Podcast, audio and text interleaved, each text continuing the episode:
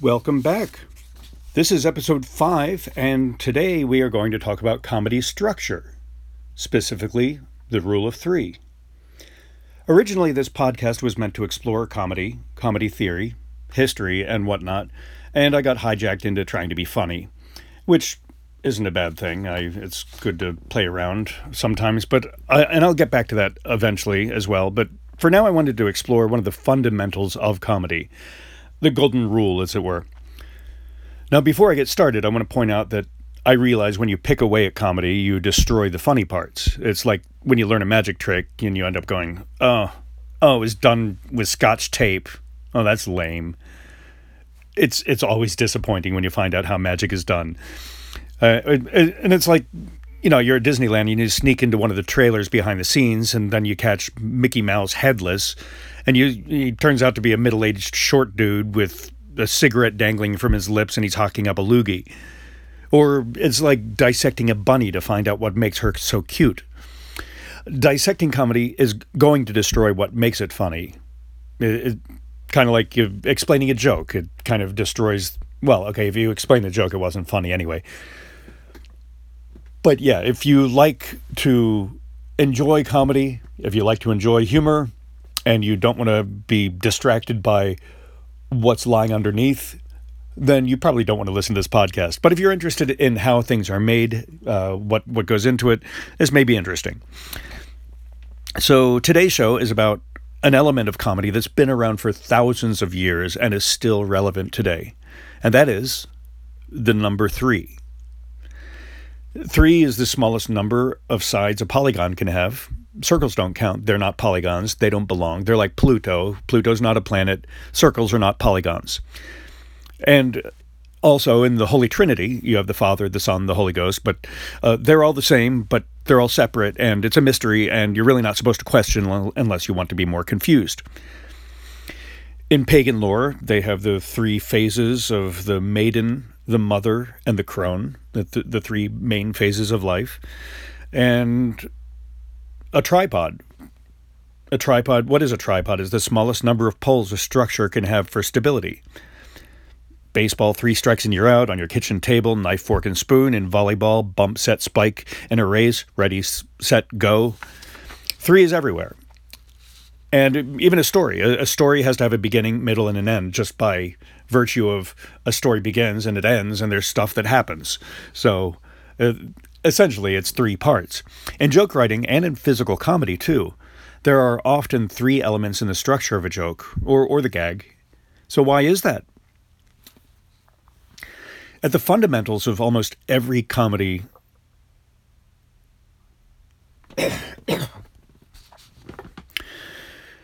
At the fundamentals of almost all comedy is a surprise or a twist. It's a subversion of reality that makes people see things in a different way. You lead them down a path of normalcy and then derail them from where their thinking had been headed. It's kind of like a magic trick. Misdirection is key to so many jokes. So when you, when you have three, so what does this have to do with the number three? Expectations are set by assumptions. Assumptions are set by our brain's ability to quickly discern patterns. If something happens once, it's an isolated incident. If it happens twice, you've established a pattern. Look at it this way what do dogs say? They say woof woof. What do pigs say? Oink oink. Chickens say cluck cluck. But imagine if you looked at your dog and he said woof woof oink. In essence, that's a joke and also a meal ticket. If your dog is bilingual, you can make a lot of money with your own oinking dog YouTube channel. It would at least be more entertaining than 14 year olds opening boxes. But I digress. How about a chicken saying cluck cluck woof? Or a pig saying oink oink, can I see your license and registration? Did you see the pattern?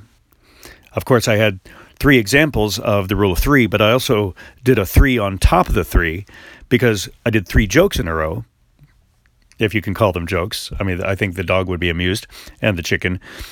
But uh, I did three threes. I, I set an expectation of the first two jokes. It's animal, animal, different animal sound, animal, animal, different animal sound, then animal, animal, And then I changed it to make a play not on the farm animal noises, but a play on different usages of the word pig.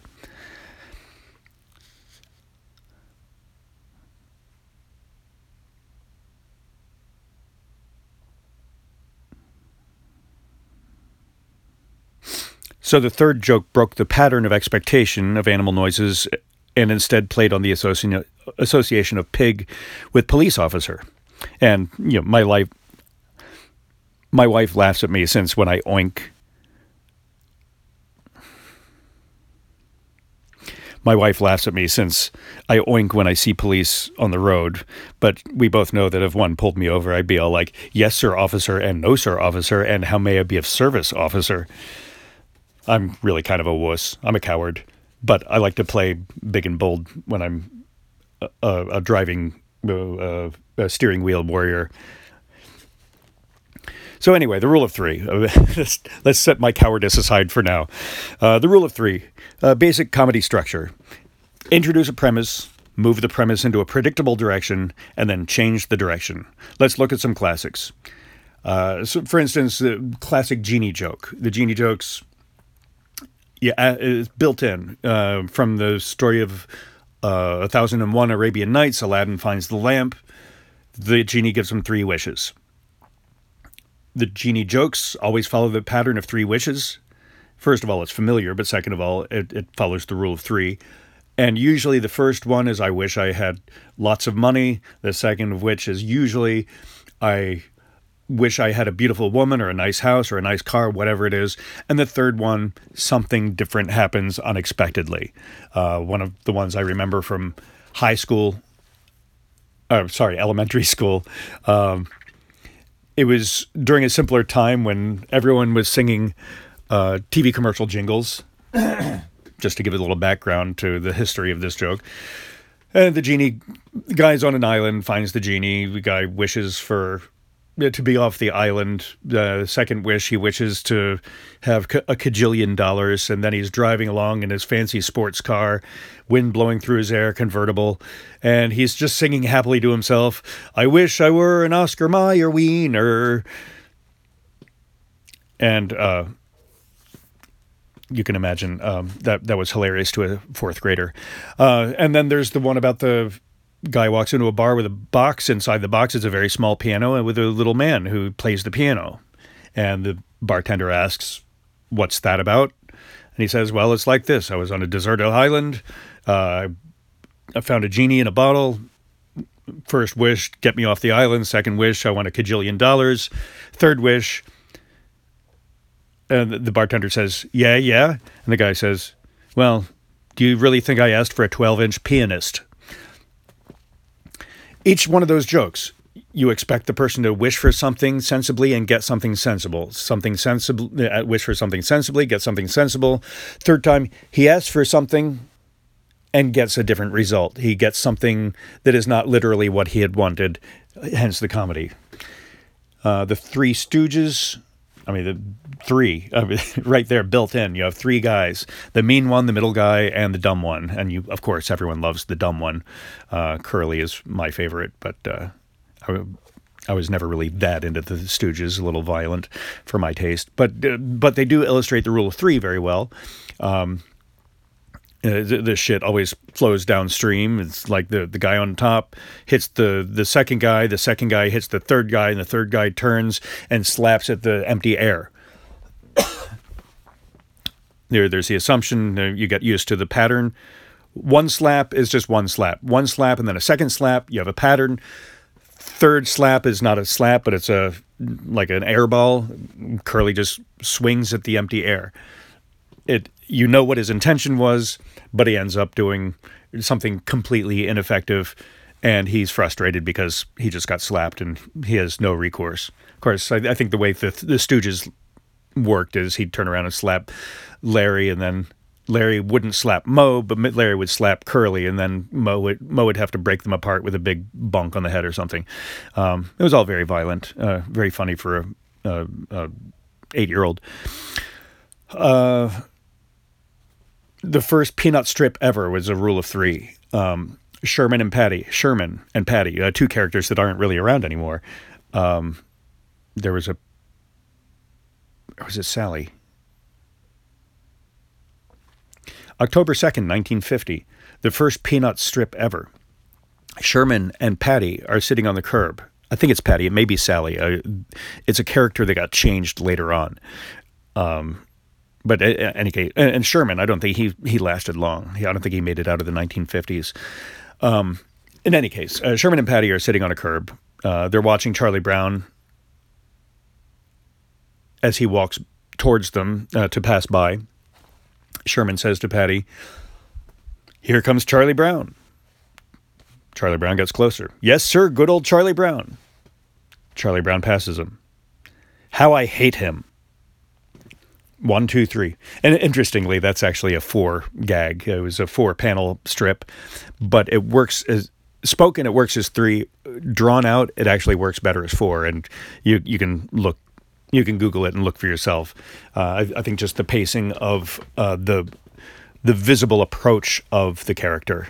Um, is is illustrated better at four, and I think also in the 1950s, around that time, uh, cartoons were more four panels than three. Uh, I think a, a, lot of them work with three nowadays because it, it's just so convenient for comedy. Um, what else was it? Oh, ethnic jokes. Ethnic sh- jokes almost always, uh, I can't say almost always, many, many, many of them follow the very familiar pattern of three because there's always the white guy the American and another similar white guy, like uh, like an Englishman or a Frenchman, and then there's the third guy who's usually uh, ethnic in some way and therefore stupider than the white guys. Um, this is the 70s and 80s. It was a different time, um, but it illustrates very well.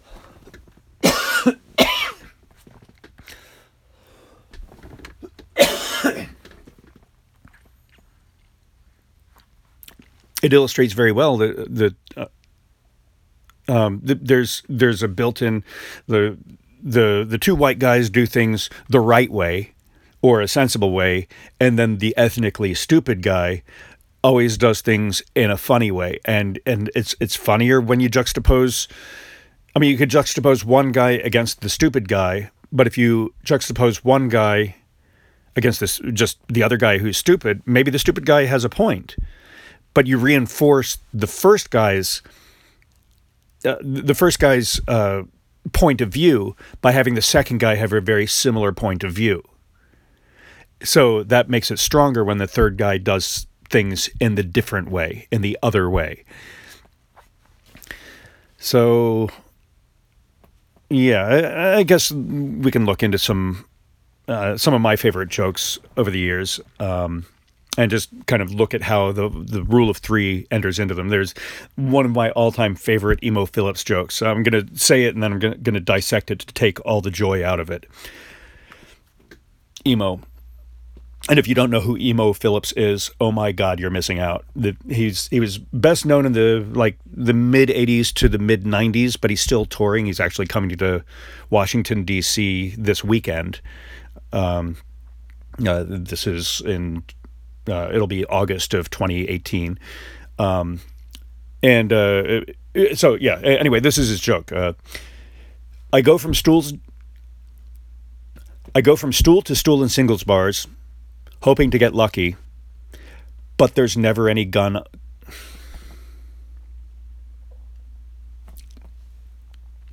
I go from stool to stool in singles bars, hoping to get lucky, but there's never gum under any of them. I'll, I'll wait till you stop laughing. It's actually his his delivery is impeccable. I'm just giving it in a bland manner to illustrate the the joke itself. Did you did you hear the rule of three in there? I go from stool to stool in singles bars. That's very succinctly creating a setting. You can see in your mind where he is hoping to get lucky. Okay, that's the action, that's his motivation, and that kind of helps paint the picture better. And it also delivers the assumption that he's going from stool to stool in the singles bar, hoping to get lucky with a lady, to engage in carnal activities, so to speak. because getting lucky means to have fornication. Fucking. Okay, now I have to check that box on the on the Apple site so that this is uh, PG thirteen or whatever it, whatever it is. Um, anyway, um, uh, so he's he's hoping to get lucky, but lucky has more than one meaning. So when there's never any, any gum under any of them, you realize he's not looking for sex, he's looking for gum. In his worldview, that's actually, it fits his character very well.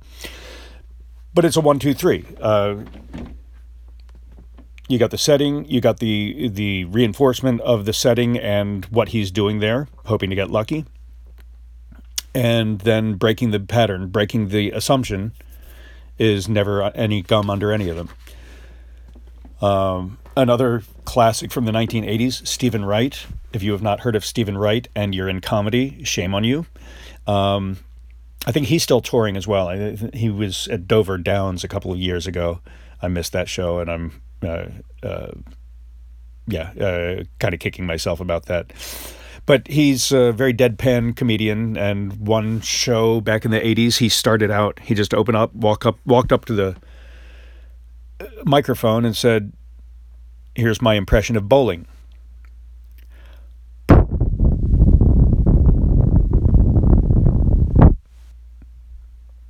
Gutter. And that was the joke. again, uh, I don't know how this is coming across on a podcast versus in front of a live audience and me versus Steven Wright's de- delivery, but it's you you introduce the premise. Here's my impression of bowling. You support the premise by doing the impression, and the way. Oh, and also I don't know how it came through on this microphone. He had a you know, standard stand-up comedy microphone that he worked out how his breath would sound. It sounds like a bowling ball against the wood in a bowling alley, and then you expect him to do yeah, some sort of sound of the ball against the pins crashing, and instead it just stops and he says gutter, which changes your expectation. It supports the premise, and it was a neat, you know, introduce the premise, impression of bowling, middle, the sound, building the anticipation, and then breaking the expectation, gutter. The third part is just the word gutter. This applies to physical comedy too. And one of my favorites of uh, Bill Irwin, one of my heroes, uh, he had a show in the early 1980s called uh, A Regard of uh, The Regard of Flight. And I think he changed it at one point to A Regard uh, on a revival. It still confuses me. Uh, anyway, the, the original was The Regard of Flight, and he's kind of a, a an everyman who did a lot of silent comedy, uh, and he's in pers- he's being pursued by a critic. A theater critic is chasing him around the stage, and as he runs across the stage, he gets to the middle of the stage and he stumbles. He trips over something and stumbles, and he runs around again. Second time around, he s- trips and stumbles on the exact same spot, and then the third time he's running full speed, but he, he pauses, steps over that spot, and tries to continue running and f- falls flat on his face. It's a one, two, three visual gag. And if he had tripped, if he'd stumbled once and then fallen down, would not have been as strong as had he what he did is he developed a pattern of one, two. Oh, every time he comes to that point of the stage, he's going to trip because I've seen it twice already. And the third time, it happens very differently because he, he as his character saw it happen. And so he he had learned from his mistakes. We see he's learned from his mistake as he steps over that spot on the stage, and still, boom, he's flat on the stage. Um, I think I'm going to just finish this out, not with any great lesson, but with one of my favorite stories, story jokes, I should say. It's about the three cowboys. And stop me if you've heard it. No, don't stop me. I'm going to give an outro at the end.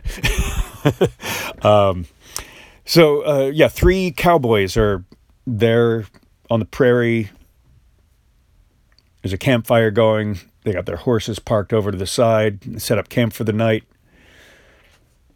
And they're passing the time around the fire by telling stories. And one of them just says, You know, You see these scars on my my leg? That's from last year. I was walking around and through the brush, and there was a rattlesnake, and it clamped its jaws right on my ankle, starting pumping the its poison right into my leg, and I just tore that thing off my leg, and I bit off its head, and I put my mouth against its, and I sucked out all its poison and spit the poison right down the throat of the snake, and it just shriveled up. And the second cowboy says, "Huh, yeah. You you see this hangnail I have?" Last week, there was a herd of stampeding bison. And I just stood in front of that entire stampede and I stared down the biggest, fiercest, meanest one of the bunch. And I just hailed back and I walloped that bison right square in the nose. And as it went down, the others just stopped in their tracks because they knew they were next. And the third cowboy just stood there by the fire, slowly stirring the coals with his penis. Thanks for tuning in. Another podcast next Wednesday. Thanks for.